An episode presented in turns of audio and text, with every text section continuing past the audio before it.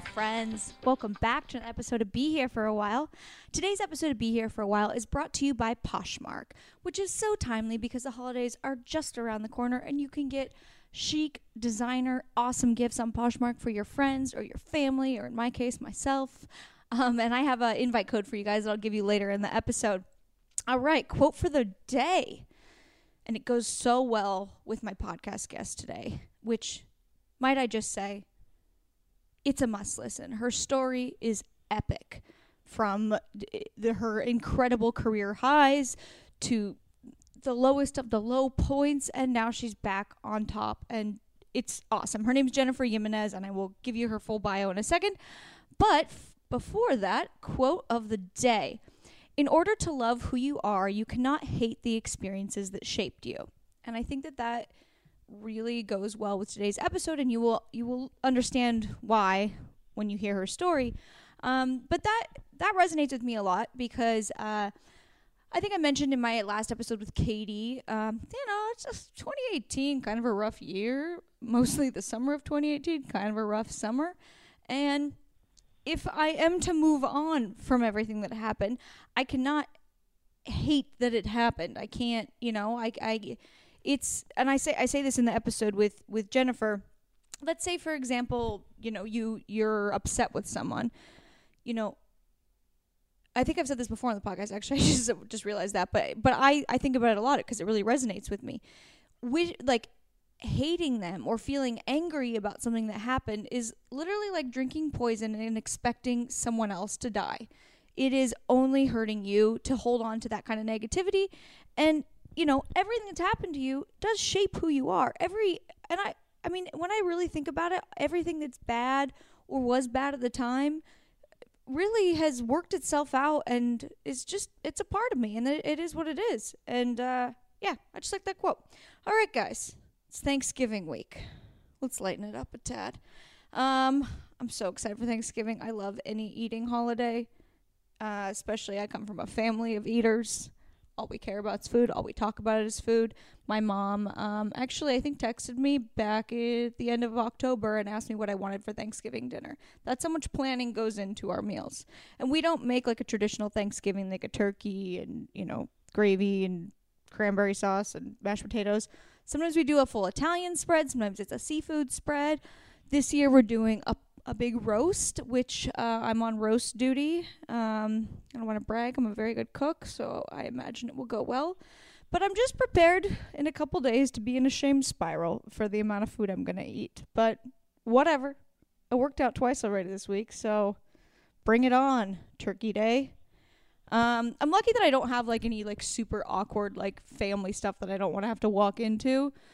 So that's good. I mean, I'm sure a lot of you are traveling back home and thinking about like your drunk uncle or your cousin that steals your shoes. I don't know. Um, we keep it small at the O'Brien Thanksgiving, so I'm I'm looking forward to it. It's going to be relaxing. I'll be in Palm Springs, and then on Saturday I'm going to Las Vegas to see Chainsmokers. Super excited about that. I feel like I don't know, like a 22 year old club rat again.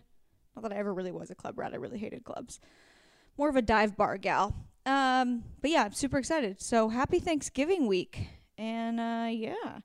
I also want to give you guys uh, my show dates. I uh, upcoming show dates are I will be finally, I'm so excited, going to Chicago. I've never been to Chicago or Nashville. Both places are coming up.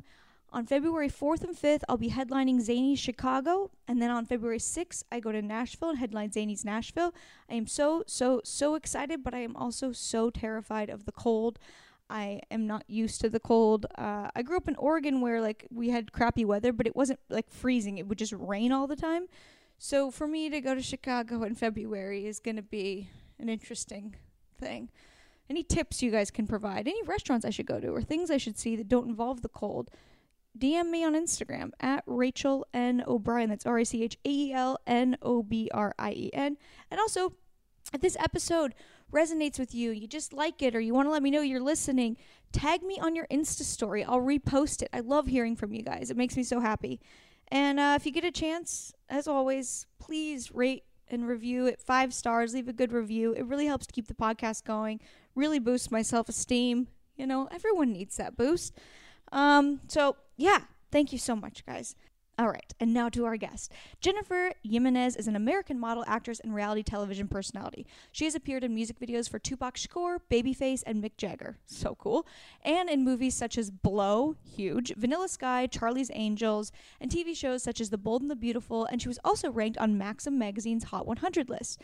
You may also recognize her from two of my favorite shows VH1's reality television series Sober House and Celebrity Rehab with Dr. Drew. She's also been featured on Bravo's Real Housewives of Beverly Hills as a friend of full time cast member Brandi Glanville from seasons two through five. You're going to love her. She's gorgeous, she's smart, she's lived just such an interesting, insane life and uh, and is here to tell about it and I am so so excited for this. So without further ado, give it up for Jennifer Gimenez. Hello, everyone. Welcome back to another episode of Be Here for a While. Super excited about my guest today. Thank you for doing this, Jennifer. Thank you so much. Do for I say having your last name Jimenez or Jimenez? Jimenez? Yeah, Okay. Jimenez, but with a G. Jimenez. It's spelled with a G. Okay, great.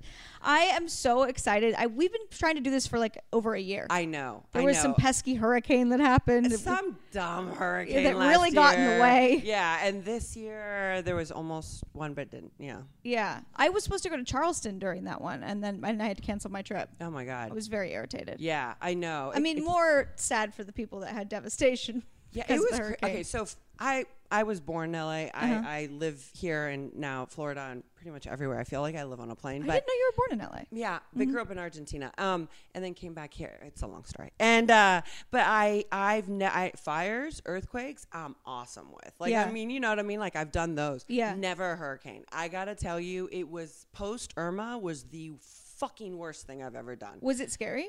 It were was, you were, so you you were there still? Mhm. Yeah. What was was your home and everything like affected? some cracked windows and stuff like that. Um, uh, not really, except that like I we had to pretty much leave our place in post Irma, and like Mm-hmm. every you couldn't get gas anywhere. You couldn't get wa- like water would run out. Like I was at the Walmart. I was at Walmart and like I was grabbing things I would never eat because everyone else was grabbing them. It was like a frenzy. Like it's insane. Um, Did people start looting and stuff? And like, was it that bad? It wasn't like a Katrina type thing. No, Yeah. yeah. But then the water sewage in Delray broke one Uh-huh. of the pipelines, so like we couldn't use our water and we couldn't be in our house for another week afterwards. And then, So where do you go? Well, I was staying at um at, at someone's house um, Okay. at the time, uh, and we were safe there. But like the winds, like I thought, like I thought things were gonna be flying like crazy in the Yeah. air. But um, it was just a lot of wind and uh, bufo frogs and stuff. Have you heard of bufo frogs? No. They kill animal, like they kill cats and dogs. They're frogs? yeah, and they just sit there and they throw poison everywhere.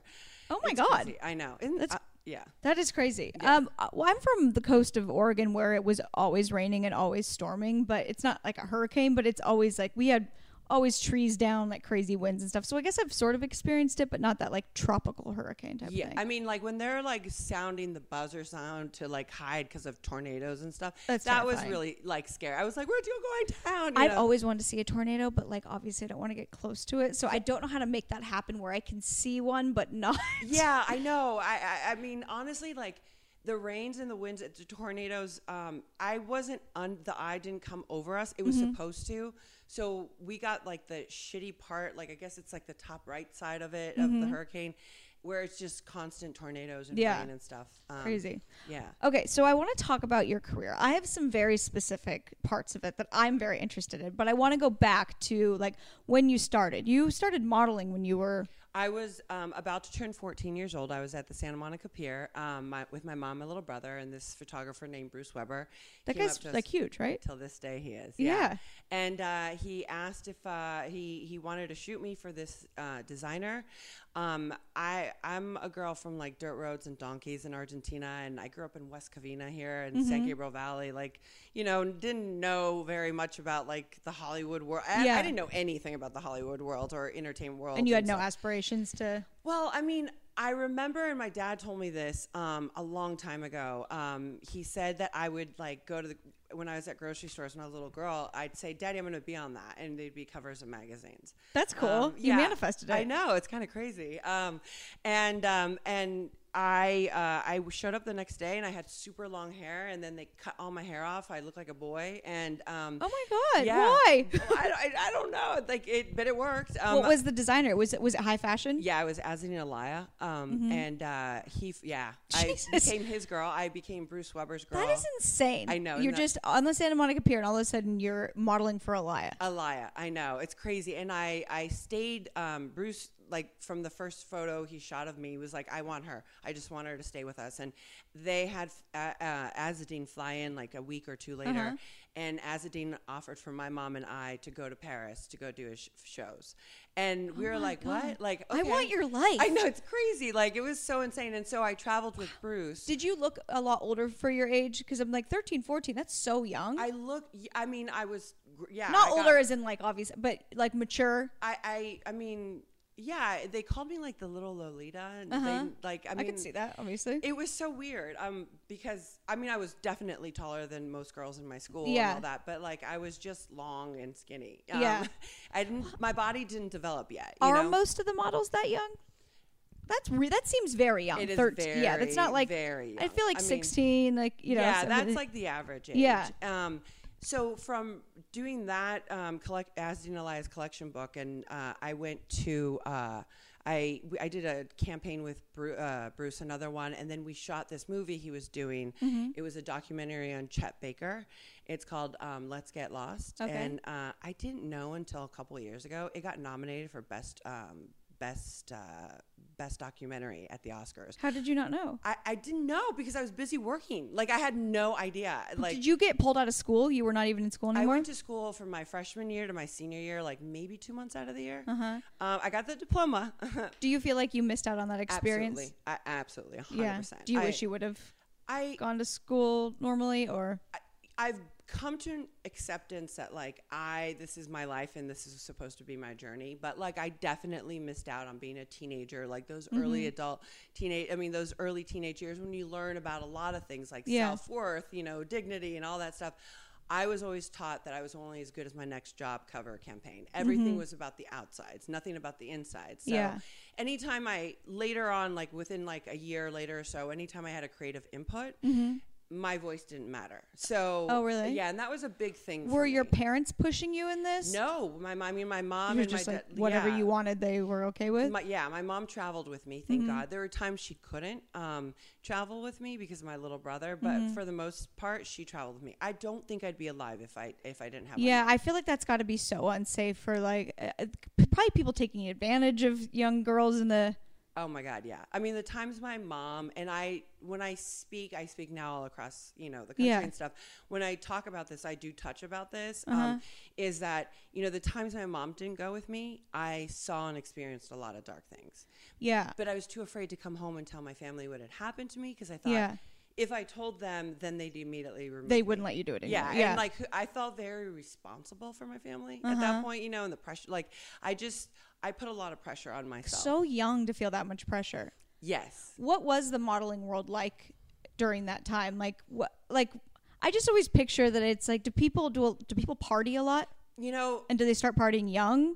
Or do they like go to bed early so they look fresh for their campaigns? Well, you had Cindy Crawford, you know, that was going to bed early. Yeah, uh, you know. yeah. Oh, for- really? She was like a. Well, I know that she always talks about that. Like she, I- I mean, I would, I remember like being in Paris and stuff, and like I would not like see her except if I, it was like doing the shows. Like I'd see her during Yeah. that time, but like there were some that were professional and then some that weren't, and yeah. you know, it's so easily, you're so young. Like these girls are so young 18, 16, 20 is young. Like Mm-hmm. It is young. Mm-hmm. 22 is young, you know, and you just get kind of led down a dark path. Um, but uh, somehow a lot of them tend to manage it, you know, and, and it's just weird. It's like I call it Manage like mirrors. having that like partying lifestyle and still work. yeah, Yeah. yeah.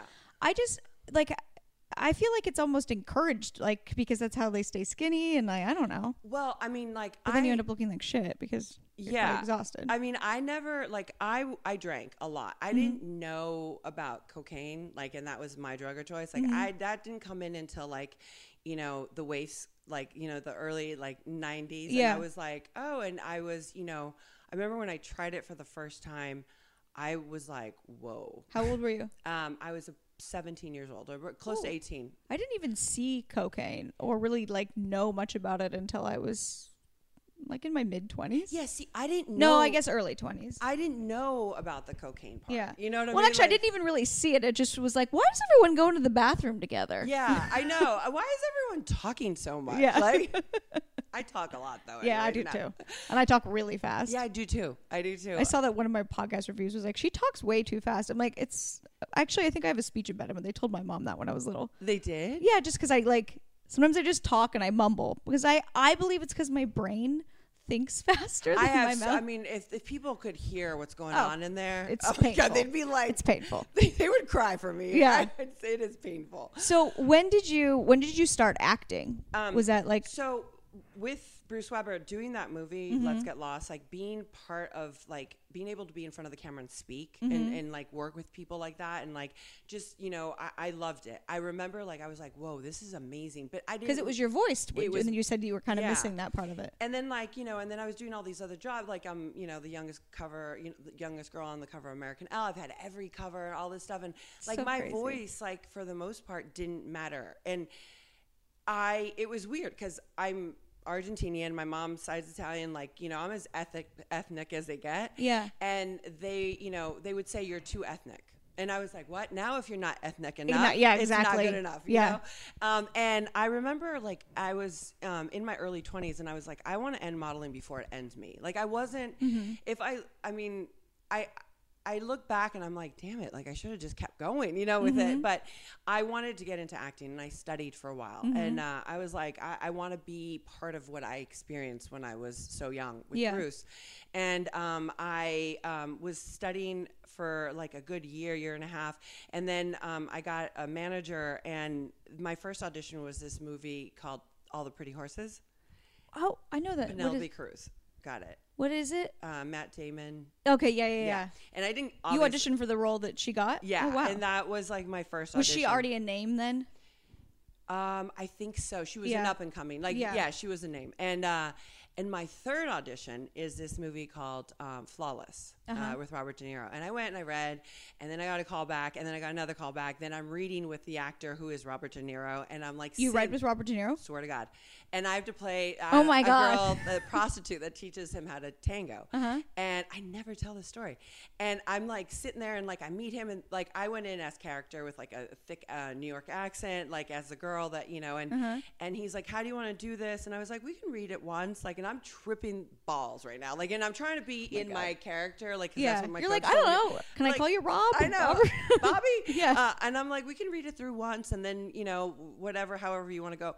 And he's like, yeah, let's just read it through once. And as he starts reading the first few lines, he goes into character, and I'm in my head going, oh fuck. Get into character. Go into character now. So like I'm in character all of a sudden with him, and like I'm doing this whole thing, and I'm like lip to lip, like trying to teach him how to dance, Oh like this whole thing and it was between me and this girl other girl and uh, i was i was like oh my god i think i think i know that this is what i'm supposed to do like my third audition with robert de niro they ended up going 20 years older and i was like i'm cool with that I yeah, there's that. nothing you can do yeah, about that i can one. handle that one Yeah. like and i just read with fucking robert de niro that is Um, so insane. i know i know isn't that crazy You've had such an interesting life. oh my god So at, at that point, had you stopped modeling? I was still modeling, but I was really kind of focusing on the acting thing. And Yeah. um and you know, I mean I I, I knew that modeling I could make money off of that, you know, and, and Yeah. so uh I was coming back from New York, um, and I have all these scripts, and I'm reading this one script, and I'm like, I need to get in it. I need to audition for this movie, and it's a mo- blow. And uh, My favorite movies of all time. and I'm like, oh my god! And I'm reading it, and I'm like seeing all these things. And my character originally was in English, Uh-huh. and I was like, uh, uh she needs to be in Spanish. And so I go and I'm working, you know, on with my Uh-huh. coach, and I'm begging my my manager to let me get in. He's like, there's no chance in hell they're gonna want to see you, but okay. He like fights for me to get in. He's like, Oh, you didn't you didn't have the audition? You just had no, you just had the I script. had the script. Okay. And uh, and I was like, he uh, he's like, look, there's these huge girls up for this movie, like Mm-hmm. these girls named Eva Mendes, Michelle Rodriguez, like all these people, right? Jeez. And I'm like. Okay, but I need to go in there, and so I go in there and I like give it my all, and uh, and I'm doing it in Spanish, and the casting director's like, "That was really interesting." Cut to I never. What a brave choice. I know, crazy, right? you got Um, a lot of balls. I like that. That's probably why you got cast. and um and I was like because I know that they wanted I, the way the script read was it was so authentic in my eyes, you know, and it is, and um and so I go there. I don't hear anything, and I'm like, oh well, well I did the best I could, and I'm like going off these other things, and all of a sudden, like two months later, a month later, I get a call saying I have a callback and it's with the director. And I go in there and I only come in, I'm speaking Spanish, I don't say anything like, you know, in English or anything. And he's like trying to talk to me. His name's Ted Demme. I, I love, I'll always love Teddy. And, uh, He's like, "Do you want to read?" You know, like trying to talk. So, to oh, so he didn't think you spoke English? yeah. Why did you go in just ta- speaking in Spanish right away? Because the character is in Spanish, and I thought, "Why don't You just wanted to go in as in character. yeah. Okay. And so we, So, th- so you changed the script essentially to be in Spanish. yeah, Okay. yeah. And so when you got your call back, they said that we we wanted to do it the same way. Come in. Yeah. Okay. Got it. And so I go in there, and my character um, is a coked out, Colum- uh, you know, Colombian drug lord's wife. And so I was like, "There's this huge fight scene." They cut it down, the original fight scene, because it was really long. I go in there, and we start, and I beat the fuck out of him. I'm throwing everything. I'm hitting him. Like I'm just going for it because I was like balls to the wall. Like Yeah. you know, I have one chance, right? And uh, and and he was like, "Oh my god!" Like he's like. Uh, at the end, he's like, um, "Thank you," and like he's like, "Thank you, gracias," and I was like, "No problem, nice to meet you," and like I go into English. you That's know? awesome. And You nailed like, that audition. and um, and it, my life changed, you know. And, and Teddy fought for Ted Demme and Mike DeLuca Mm-hmm. fought for myself and uh, Franka Jensen. Mm-hmm. She was in Run Lola Run. She played the first wife of Johnny Depp Uh-huh. um, in Blow, and because the studio wanted a big name, Yeah. and uh, they were like, "We're not doing this movie without these two girls," and it changed my life. I'm That's- eternally grateful. Yeah, that's awesome. That's one of the greatest movies of all time, I think. I I never knew that it would go down as a classic. You know? Did your acting career sort of blow up after that? Were you like okay? So what what did you do after that? After that, I did Vanilla Sky with Tom Cruise, Mm-hmm. um, and then I did uh, Sweetest Thing with Cameron Diaz, Mm-hmm. um, Corky Romano with Chris Kattan. I did um, uh, Charlie's Angels. Um, I did all these other movies and Independence and stuff, and like you know, I became the it girl in Hollywood, and it was crazy. Was that hard to handle? You know, throughout the whole my whole life like i hid my addiction and i hid my recovery Mm-hmm. you know so i would you know at the top of my game yet again there i was like you know battling addiction it didn't matter like And no one knew. Like, were you drinking on the set of Blow? i was sober in the beginning of blow Okay. N- not in the end not Okay. in the end at all like at So all. how many times had you tried to to get uh, sober? you know and what was the first age? And when did you know like maybe I have a problem? Um well i think i I just hit you with like three Yeah, major no, questions. Yeah. Um, I um, how many times have I gotten sober? I mean, I've gotten, I've had a lot of three days and a lot of fucking thirty days. Um, Mm-hmm. some six months, but I, I feel like the the times I really tried was a good four or five times, and I've had stints of sobriety, Mm-hmm. um, like you know, almost a year or a year and a half, two years, something like that, and then I'd fall again. Mm-hmm. Um, uh, when did I know I had a problem? Um, it wasn't all the blackout drinking that I was doing throughout like my teenage years, or um, all the you know smoking weed and all that stuff. It was I think the cocaine when like I was um, I just I, I I was on like probably like a five day run Uh huh. and I thought it was not like I was like I don't know if this is normal. Yeah. Um, you know, like um, Probably not. Probably not. And that my best friend uh, called my mom and said, you know, your daughter has a drug problem, and I feel so bad because I did it, you know, uh, uh, and and sh- I've seen her, and we, you know, did things together, and I was so mad, you know, that Yeah. like, they were. They, You're you like know- you did it with me. What do you call my mom exactly, for? You know, yeah. my but like they knew. Like my Your- parents knew. they knew? They knew something was wrong with me. They just we didn't know about addiction. Did you get like super skinny and Yes, but Yeah. I would do the vanishing acts, you know, and like and and and it like I would be gone and no one would get a hold of me and Got you it. know I wasn't showing up for jobs like huge jobs and Really? like, Like- movies or like you know Vogue this or you know. I mean, I was Shit. I, yeah, I mean, like when you're like at the top of your game and like you're not showing up for your life like at all, and like no one knew where I was if I was live or dead. and, yeah. um. Were you just at home by yourself doing it or No. partying, going places? Yeah. Yeah. Um, Yeah. I. It's weird because I in I immediately like give me alcohol. I'm either your best friend Uh-huh. or I'm gonna beat. I'm gonna kill you. Yeah. Like you know what I mean? Like I'm either that or that. Um, I just go to sleep. yeah, you do. Um, Yeah. Uh, you give me cocaine, and I'm an introvert. Mhm. Crazy. Really? Yeah, crazy, right? I mean, in the beginning, I was. Well, you probably get in your head, maybe. I don't know. Yeah, and it's like it did the opposite effect for me. You get, I used to smoke weed, and I would be like a paranoid schizophrenic. I'd be Really? like, "Oh my god, I see the shadows on the, that fan. Oh my god, what did you see that?" Like I just be so See, weird. when I hear like uh, I've smoked weed before, but I don't smoke weed. When I hear people tell stories like that, I'm like, what's the point? Like, why would you want to do something that freaks you out? I know. That's why I won't smoke. I know. I mean, like it. Like for a while, drugs and alcohol allowed me to escape, Mm-hmm. and then it didn't. Okay. Do you know what I mean? It stopped working. Like, I mean, seriously, like in the progression, every time I relapsed, it's got worse and worse. I mean, the last time I relapsed, I was in treatment, and um, I, it was too much. How'd you pull that off? Uh, I called my dealer as a family member. Oh my God. Yeah, You're ballsy. yeah, yeah, And he he came to treatment. yeah, and like I, yeah, Don't, they drug test you and stuff though. yeah, I tested positive. I mean, I was my at the end, like the last, You just didn't like, care. Why I mean, didn't you just walk out? Treatment's voluntary. Why didn't you just walk out and go call him then? because I was safe in some weird way, and and yet I wasn't. I don't know. Yeah. I mean, I was in. I was a lot was going on. Did they kick you out? Um, they're about to uh, put me in the psych ward, and they told me that they were gonna put me in the psych ward that I needed because I kept denying that I was high, and I was like, "There's a conspiracy against me. Dr. Drew does not want me here. Like he wants, you know." And they're like, "What are you talking about?" Because he was my doctor there. I'm like, "He doesn't like me," and I was like, "It's a text. They swapped the UAs. Like, no, everyone's against me. Like, I just like was," and they're like.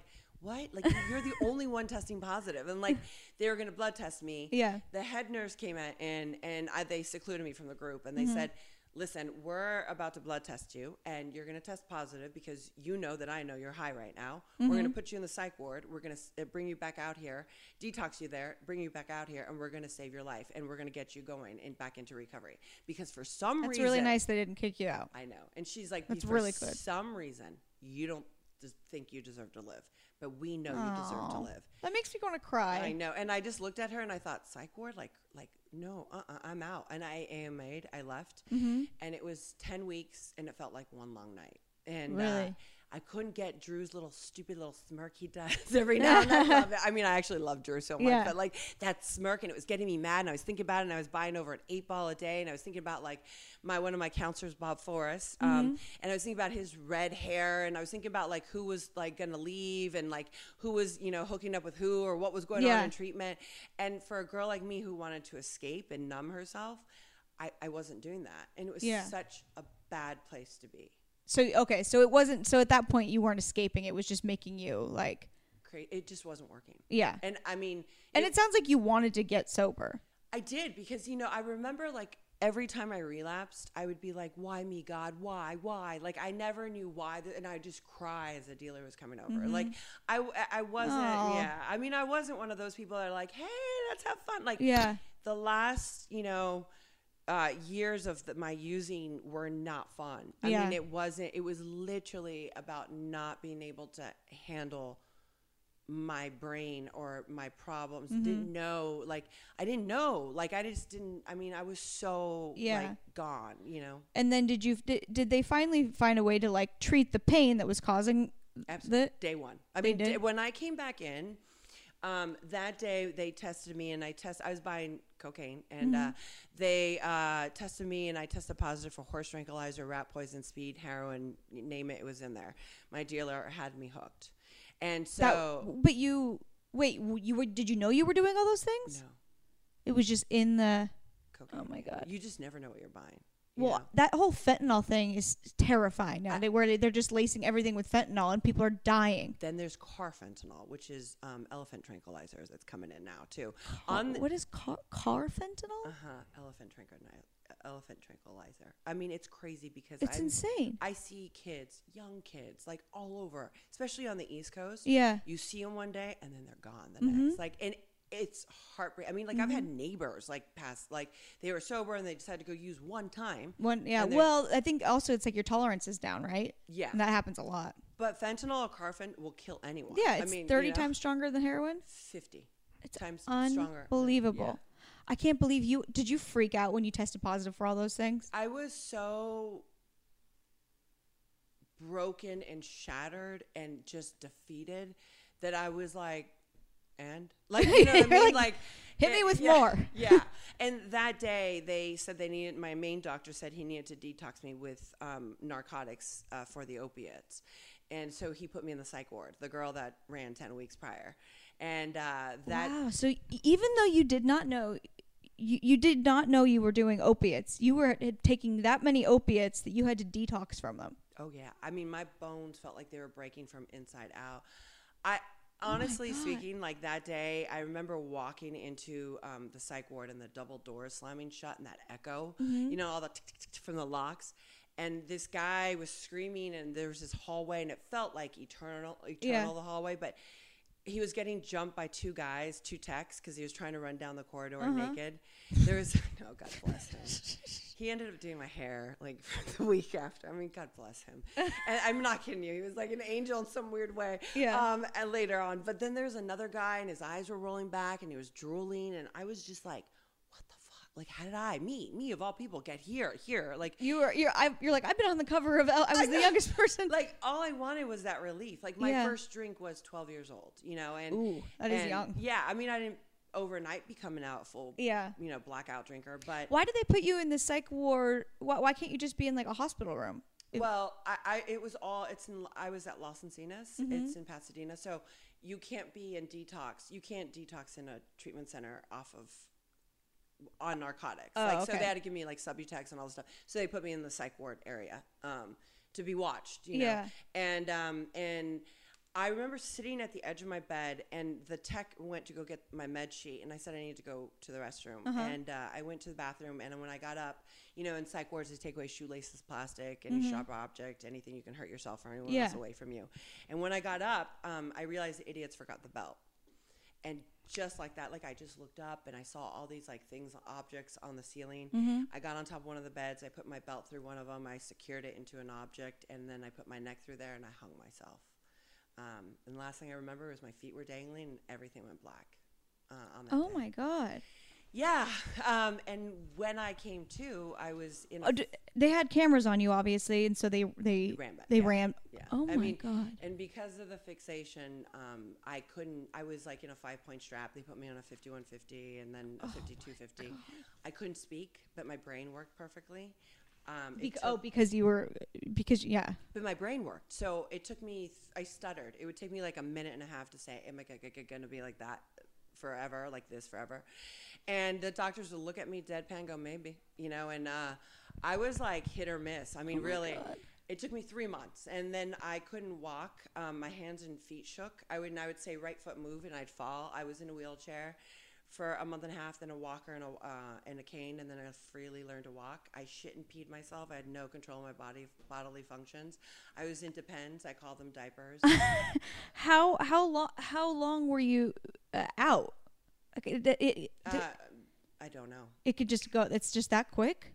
Yeah, I mean, I they caught me in time. I mean, I I, I just don't really remember much except throwing up profusely on myself. Oh my god. and like covered in shit and pee, like because with the Yeah. and like in a wheelchair, not being able to speak, and I could think, like, and so I'm like, what the fuck, you know, in my head, like someone listen to me, you know, it's like me in this like box, like you Yeah. know, my my brain working, and uh, I just, you know, I remember I was in a wheelchair. I hope that person got fired. By the way, that forgot the belt. I mean, that's unbelievable. Anyways, go ahead. Um, I love. No one's ever said that. Um, I mean, that's I uh, I remember being by the window and it was a double frosted. It was a double window with frost on it and bars, Mm-hmm. and it was on the second floor story of uh, Los Encinas, and I could hear people because there's open meetings there and you Mm-hmm. can walk around and all this stuff. So I could hear people coming into the meeting. And I remember holding on. You know, and trying to open the window, and I, you can only crack it like a quarter of an inch Uh huh. and I could hear people laughing and some because someone was telling a joke and I felt this chat. I heard this chatter and I smoke, smelled everyone's cigarette smell. Yeah. You know the smoke and like somebody was yelling at someone from far away and like I could feel this feeling that I literally did not understand. And I said in my he- head, God, is it humanly possible for a girl like me to ever feel that? And if so, I'll go to any lengths to feel it. And that girl that day, I kid you not, like still resides inside of me. Like I'm still that girl. You know, like it's Yeah. still in me and like I'm just so grateful. Like I was I had the gift of desperation. Yeah. And I'm just so grateful. And January you, you never relapsed after that. not You've been no. sober for over 10 years? Yeah, um January 15th of uh, next year of 2019, I'll have 13 years. Oh, wow. Congratulations. That's incredible. Thank you. Um, that really is incredible. It's not easy. Do you ever use those designer sites online to buy things uh, like at a discount? If I haven't, but I really want to. Do they uh, have you? they're incredible. Yes, I got so Poshmark is the the greatest thing ever. I got a red Gucci purse for $187 on there. You did not. It didn't even look like it had wear and tear and it had the original tags. Incredible. oh my god. Yeah, it's seriously incredible. There's no reason to buy something new at full price when you can shop from millions of closets across America. And it's super easy. You just download the free Poshmark app. Poshmark carries women, kids, and men, and Poshmark has tons of brands to shop from. You can get like a Louis Vuitton suitcase on there, or yeah, or like rag and bone shoes or a sweater. It's incredible. They have everything. It's amazing. Oh my god, I Yeah, really want to try it. You it. have to. Um, it's really the easiest way to buy and sell fashion items. Shipping is easy for both the seller and the buyer. It's super fast. You see something you want, and you can make the seller an offer. So, like you, yeah, you can sort of like barter with them. It's incredible. And I have an offer for my listeners. So the listeners of my podcast can get $5 off their first purchase if they just enter the promo code be here when you sign up. That's invite code be here. So for $5 off your first purchase, enter the invite code be here when you sign up. That's be here when you sign up. It's like right after you go your email and your password or whatever and then invite code be here for $5 off your first purchase I'm gonna go down and I'm gonna get download it. please do. Okay, so that is the day. I mean, that you say the gift of desperation, and I think that that truly does sound like that was a gift to you because it was like you were either going to. I mean, I guess you did want to die at a certain point. I mean, you, I, I did. I mean, there were a lot of times, you know, where when I was using, and I don't know if people have ever felt this, where you're just like, I can't do this anymore. Like, I just Yeah. can't. I can't. I can't stay stopped, and I can't not use. Like, I just, I couldn't like do what- it. Like, I. I That's why you have to just surrender your, surrender yourself to these treatments and stuff. yeah, and Yeah. I, honestly, like I.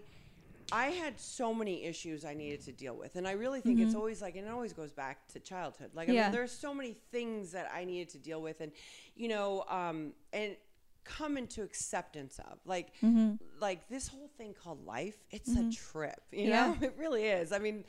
There, I was. Not, thank God, nowhere in any anonymous program does it say you have to look cute while recovering. That's not my story. Mm-hmm. Yeah, Like, yeah. and I don't have. Uh, the more time I have, the more I realize I don't have all the answers at all. Yeah. You know? Well, I mean, life is hard, but that thing, acceptance. When I went to, uh, I mentioned to you before we did the podcast that I went to go work on. Apparently, my parents thought I was depressed, whatever. But I also just needed to take a break at the beginning of the summer, and so I went and just got some like intensive therapy and just sort of like relaxed. and And one of the things that resonated with me most was um, this guy he's amazing. His name's joey. He's a hypnotist and a therapist. He said that once you accept radical acceptance of like there's not it's like that's what makes people freak out and whatever is when you can't change certain things that have happened. You just have to accept them and then that's where you go to move on. Like he's like your life can change on a dime once you just accept radical acceptance. It's like because that's what just makes you spin. You can't you know what i mean? It happened you got to let it go Yeah. or deal with it and move forward. Or that's probably what causes people. Like I don't want to make it clear, I did not go for drugs or alcohol, um, but that is what makes people like need to numb it and not, you know. Yeah. I, and it's true. And I feel like, you know, we're all addicted to something at some point. And Yeah. like I have to like Totally. keep it in check. Like, you know, Absolutely. I think I could be a workaholic. That might be. Yeah, I mean, and I get into that, and Mm-hmm. I, then I've had days where, in times in my you know life, where I'm a shopaholic or I'm thisaholic or Yeah. eating disorder. Thank God today I don't have an eating disorder, but I've great. had every eating disorder known to man, from Really? like anorexia to like bulimia. I mean, to obesity. I mean, I got Well, you were in the modeling world. That is so hard. I mean, Yeah. that and so young. so young. I mean, just being uh, someone not even in that world and in a small town where like it's not like anyone was even like all that hot and skinny or anything like not even having that kind of thing to compare it to of course ever i mean everyone has body issues you were in the hardest industry for a little girl to be in i mean you were set up for an eating disorder yeah, no, i mean I- there was no way you weren't going to have one and like I feel like people that are in the entertainment world, like I mean, like here it's all like, you know, you you feel like I that you need to look a certain way and mm-hmm. like you have to you know be a certain way. Mm-hmm. And it's like when we as women or in general as human beings come in mm-hmm. acceptance to who we are there is so much more power to that. Uh-huh. you know and it's- not comparing yourself to other people. That is something that like i i've not i mean i never really had like an eating disorder but obviously every girl goes through something you know? And for probably 10 years or more i don't i don't care. I i don't i'm like i am what i am. It's this is like i'm, I'm not probably gonna get any skinnier than this. Like i hopefully i won't you know like get super unhealthy. Like i don't look at other girls. I don't compare myself to them. I don't don't. like yeah. because there's you know there's nothing you can do about your body type. It is what Yeah. it is. I know. And i, know. just what are they you know you have to love yourself. Yeah, and I think that like especially in this day and age, like we need to embrace each other. Like and we need to love each other and Mm-hmm. Yeah, support each other. And, absolutely. like and if you don't have that, if I don't have that in my life right now, I couldn't keep going. Like I Mm-hmm. Yeah. really like honestly, like I think it's it's so important for us to find our tribe or ha- find that in at times we don't have that Mm-hmm. self-worth, you know, and sometimes uh, hopefully most of the time we do, you know, but and sometimes you, you need your tribe to lift you up yeah. Yeah. Oh my god. I mean, now how did you go from accusing dr drew of a conspiracy to being asked to participate in literally probably one of my favorite shows of all time i don't know why i loved uh, celebrity rehab and sober house but i loved those shows oh my god. You know, uh, because they were they were really sad. A lot of the stories were they were fascinating. They were real. I mean, it was a heartbreaking show. I know, I know. I um so Dr. Drew predicted me dead for at that first time when I got sober. He's like, she's just one of those hopeless cases. Just go through the motions, you know, because there's some of us that Ouch. need to die, yeah, for the rest of us to keep living. And I didn't know that at the time, but then later on I found out, and mm-hmm. I when I I dug into recovery, like I th- that was all I had. Like I lost everything, and you know, um, I ended up like going back to where I got sober at Los Encinas and changing the meetings there, and I became secretary. And I bring all my you know friends who had a lot of time or celebrity, you know, people like in there, and it just changed the dynamic. So you, did you start working there, or you were just sort of like volunteering? at the meetings for fun and for Okay. Mm-hmm. free, the twelve step rooms and stuff. And I would do H and I, which is hospitals and institutions, and I just devoted my life into recovery. Mm-hmm. And um, and so I uh, he started giving me his high profile patients for fun and for free, like for me to sponsor with the women. Mm-hmm. And um, he was he did the first season Celebrity Rehab, and I now I'm like two years sober. He was going to do a, a second season of Celebrity Rehab. They were thinking about doing this show called Sober House, and at two and a half years sober, Drew comes to me with the producers, and they said, you know, we're going to do a spinoff. We'd like you to do the show, run the house. And I was like, well, I don't work in recovery, and um, I don't know. And there, and I'm like, why me? And I looked at Drew, and he was like, because it's people like you that keep me doing what I'm doing. You prove me wrong. And I just remember I looked at Oh, him that's with my little dumb smirk, and I just went, ain't that about a bitch? like, I That's so funny. but like that drew and and the producers and vh1 like they gave me a, a second chance you know Mm-hmm. i moved out of la i weighed 267 pounds like i called hollywood a chapter Mm-hmm. i said i lived in egypt it was only an hour away it was La Verne and um they i remember like the people i know i was like i'm in fucking egypt how am i gonna get my life i applied though bef- six weeks before they decided to do that so show. you and you you'd quit Hollywood at that point. i did You i was you- unemployable like i just yeah Why I- were you unemployable? Well, because you you said you'd gain I just, weight, obviously. yeah, but, I dug into recovery. My sponsor and everyone Uh-huh. said, you know, just we're gonna get you like get you a foundation. yeah, not And- that you can't Get Hollywood yeah, and gain yeah. weight. I have gained weight, but I was also my question was, had you burnt too many bridges? Was that the no, case? I didn't. I just um I wasn't ready to come back. Like I because I would get caught up again. Mm-hmm. yeah, like, and you know the illusion of yeah. what I think it is. You were too newly sober. Yeah, Mm-hmm. and so um, they told me at two and a half years sober to get a, a, a job, and I was like, "Well, I don't know what I want to do or who I want to be." And like they're like, my sponsors like, "Write it down, write down who you want to be, what you want to do, go and go apply." I'm like, "Where?" She's like, two places." I'm like, "Where?" And and she's like, "I don't know." And You're like, I don't have job skills. know. I, was a model. That's exactly what I said. actress." And I was, she was How like, old were you at this point? Um, I this is uh, ten years ago. Uh, Okay, Yeah. okay. And um, ooh, God, that hurt. Uh, and uh, and she said, um, she said to You're me, young. Shush. Um, she said to me, um, I, I, I don't know, I, I don't two places, Starbucks, Target. And I looked at her and I, I like literally was serious. I'm like, what the fuck am I gonna give him? A headshot and a resume? Like I have no job Also, w- what if you think someone came in there and they recognized you? Not that there's anything wrong but, with it, like, but like, were you re- nervous about that? Well, I mean, like I, I was just like so. I was, I, I was like, how am I gonna like, uh, I, how am I gonna do this? Like, Yeah. you know, I just, I don't think that was the first thought, but I, Yeah. it ran by my mind. I'm sure down Yeah. the line, and uh, I did go. It's probably humbling though. I feel like that's probably I I saw this 30 is are they 30 for 30 is that what they're called those things on ESPN? I don't know. About this guy who was a professional base or sorry, professional f- basketball player. And he went he went from that to and he got a drug problem to being a dishwasher and he goes washing dishes saved my life because it was so humbling. The rewards of that. Yeah. it- it is, and I did go apply at those two jobs. Okay. and I didn't get them. Okay. And uh, six weeks la- later, in that time frame, uh, Drew came to me for that show. Okay. For the show, and so I was like, um, when are we going to start? Like, and I was supposed to be kind of not in front of, you know, I was just going to run the house. Like, I wasn't going to be like the center of Uh-huh. it.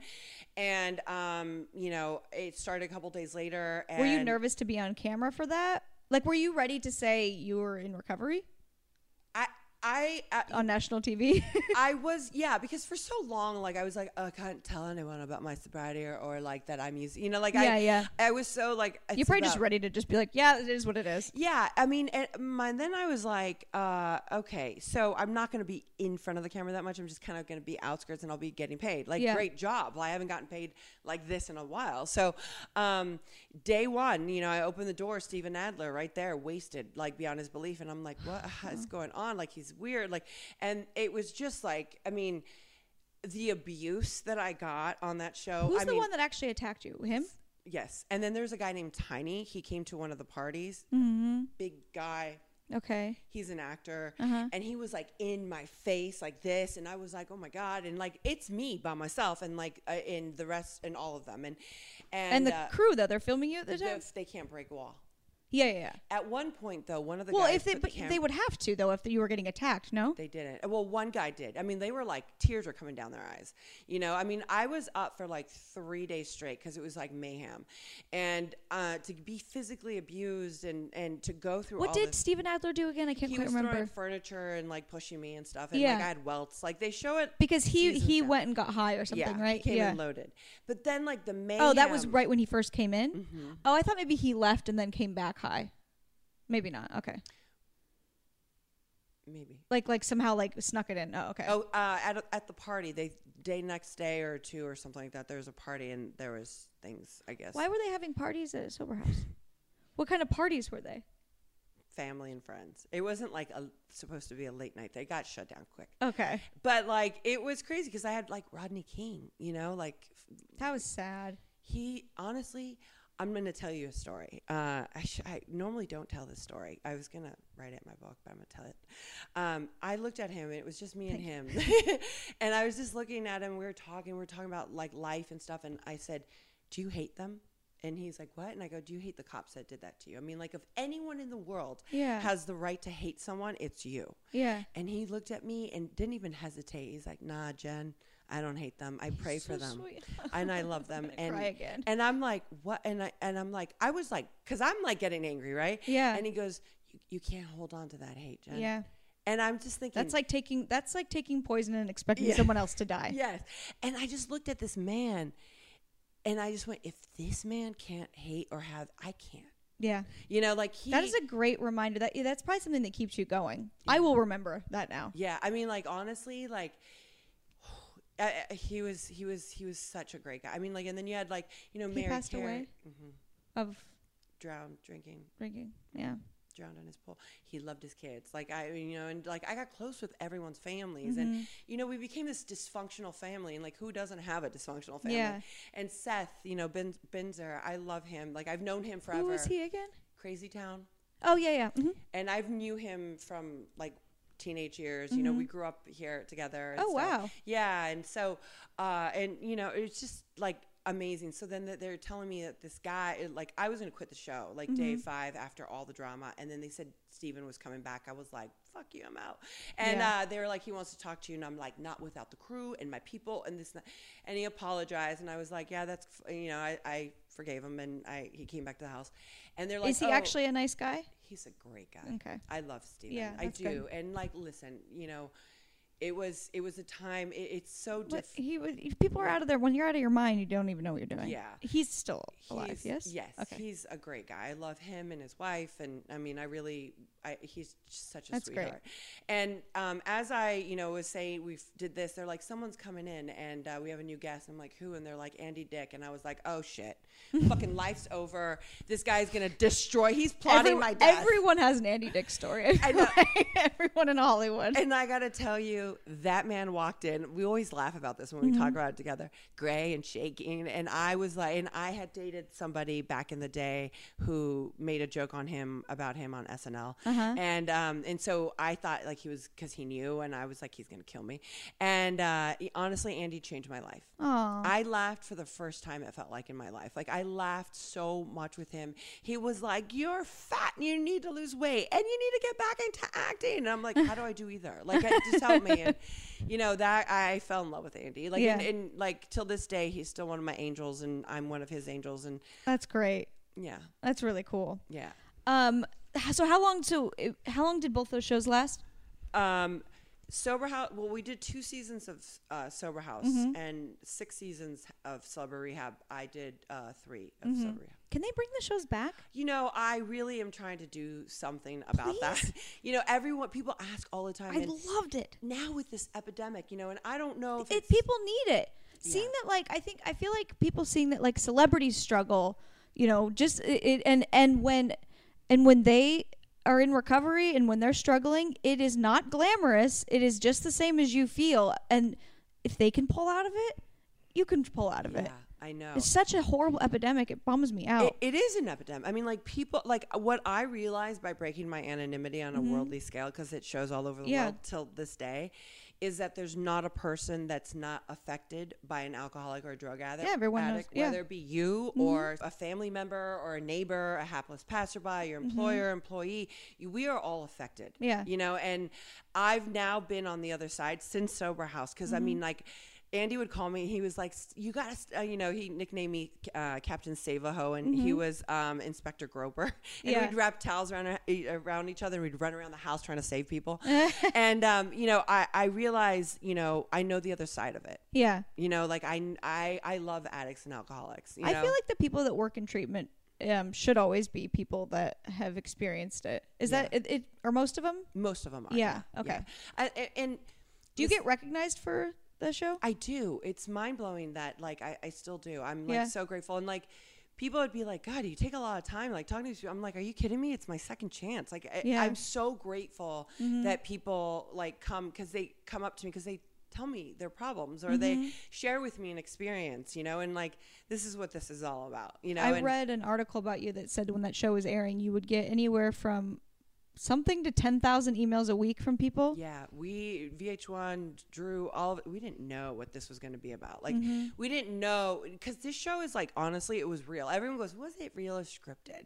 You, can know? tell that show was yeah, real. I know, and and you're talking about people like trying to figure out if they want to live or die. Mm-hmm. You know, like they really you don't. Like your brain literally, and it's a proven fact, is telling you without a drink or drug you will die for the first year, but maybe not in those exact words. wow. So yeah, I mean, like a lot of people always say that about housewives too. They're like, "Is that scripted?" And I'm like, "If it was scripted, these girls deserve Oscars." Yes, know what I mean? exactly. Like- oh, I do have to ask. Uh, there's two uh, questions that from uh, my listeners about Real Housewives. Um, it's kind of a vague question, but what were your thoughts on Beverly Hills Housewives seeing it firsthand? I think they they mean like when like filming it.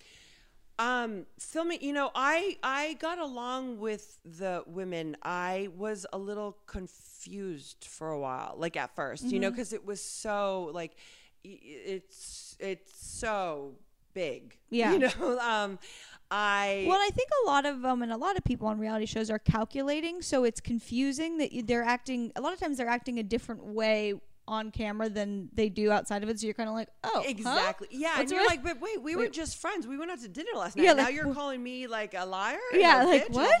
Like Yeah. I slept with who?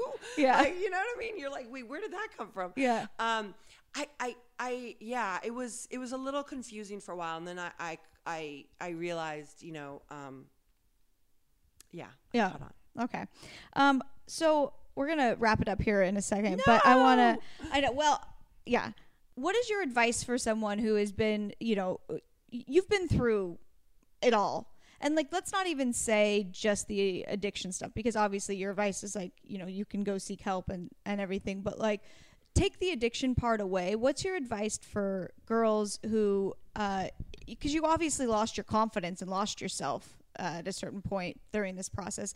What's your advice for someone struggling with confidence or struggling with body image or you know, I think it's so important for women and men Mm-hmm. to realize that you're enough.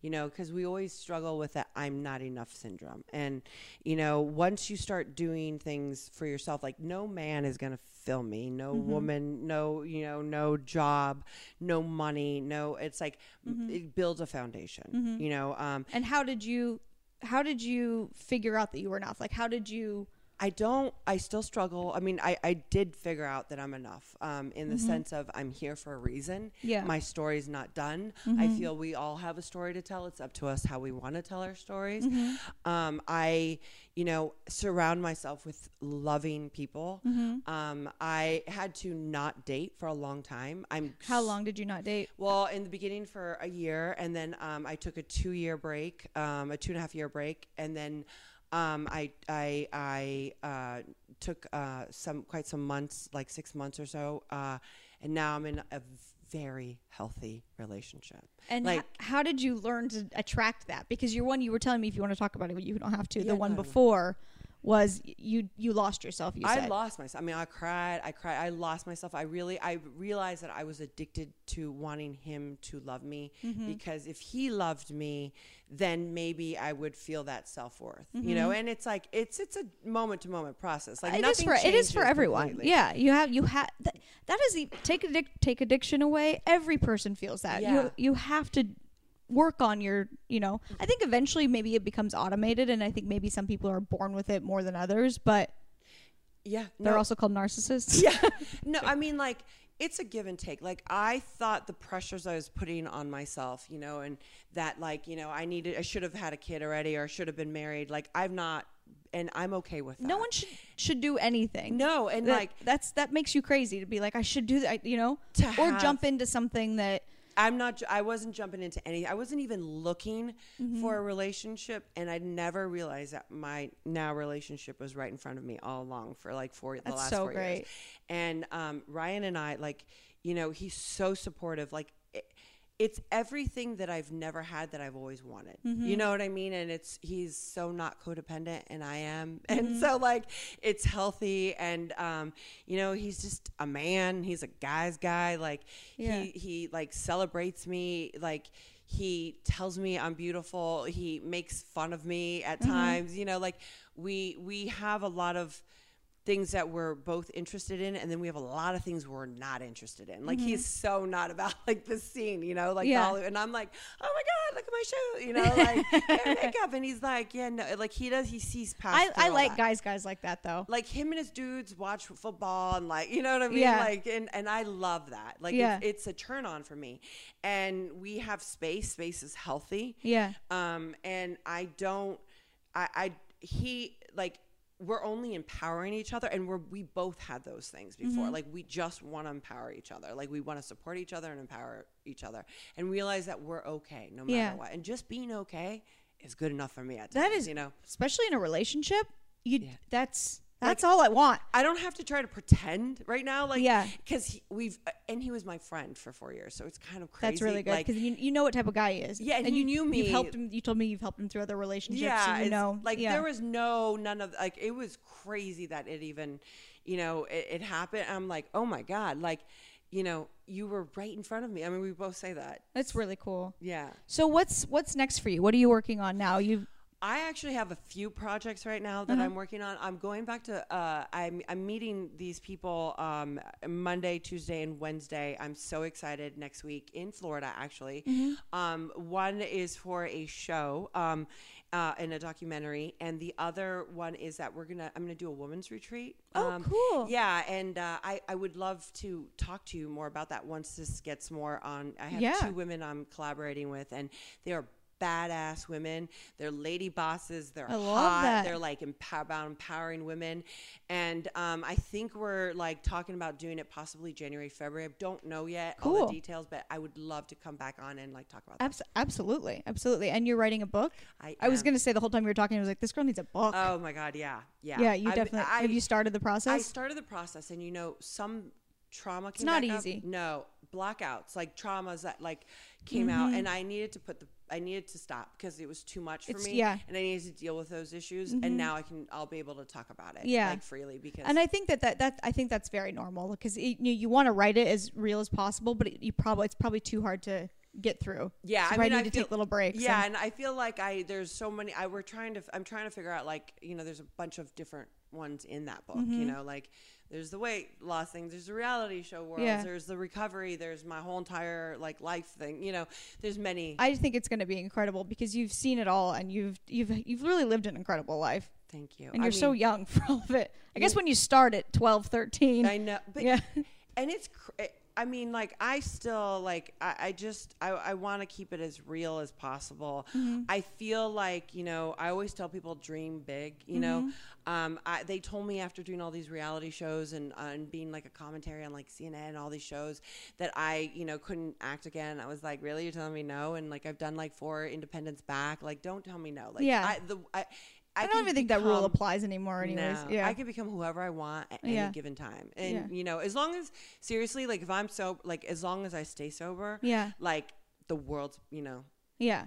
That's uh, great. I'm unstoppable. I mean, if I choose to be unstoppable, Yeah. you know, I'm unstoppable. Like I get You the- are unstoppable. Um, so tell everyone where they can find you.